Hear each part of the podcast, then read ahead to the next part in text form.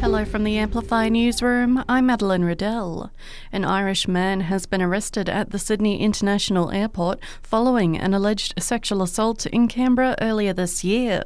The 25 year old is accused of assaulting a girl several times in a Bunda Street nightclub and Bible Lane in the city on July 15 and 16.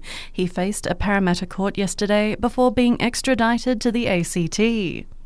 Meanwhile, Army and Navy personnel are on the ground in far north Queensland, which is bracing for more rain amid an unfolding flood emergency. Warnings remain in place for several communities. Premier Stephen Miles says it's all hands on deck. This level of rainfall is next level. More help is on the way. We're deploying resources to Townsville, ready to get into those communities just as soon as it is safe to do so. ACT police have released a generated image of a man's face who they would like to speak to in relation to a house fire in North Lyneham on March 26. He's been described as Caucasian with short brown hair and aged in his 40s.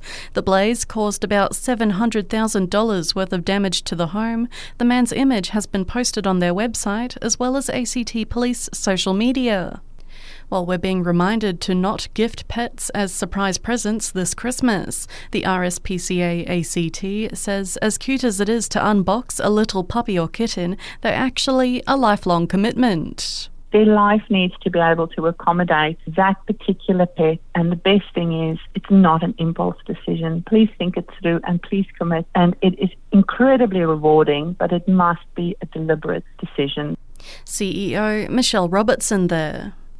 There will be some smoke around today as prescribed burns are set to take place around the capital. The Cooleman Ridge Nature Reserve in Chapman is being burned to reduce bushfire risks, while the Mulanggari Grasslands Nature Reserve in Gungahlin will see burns to reduce wild oats and improve the habitat for our wildlife.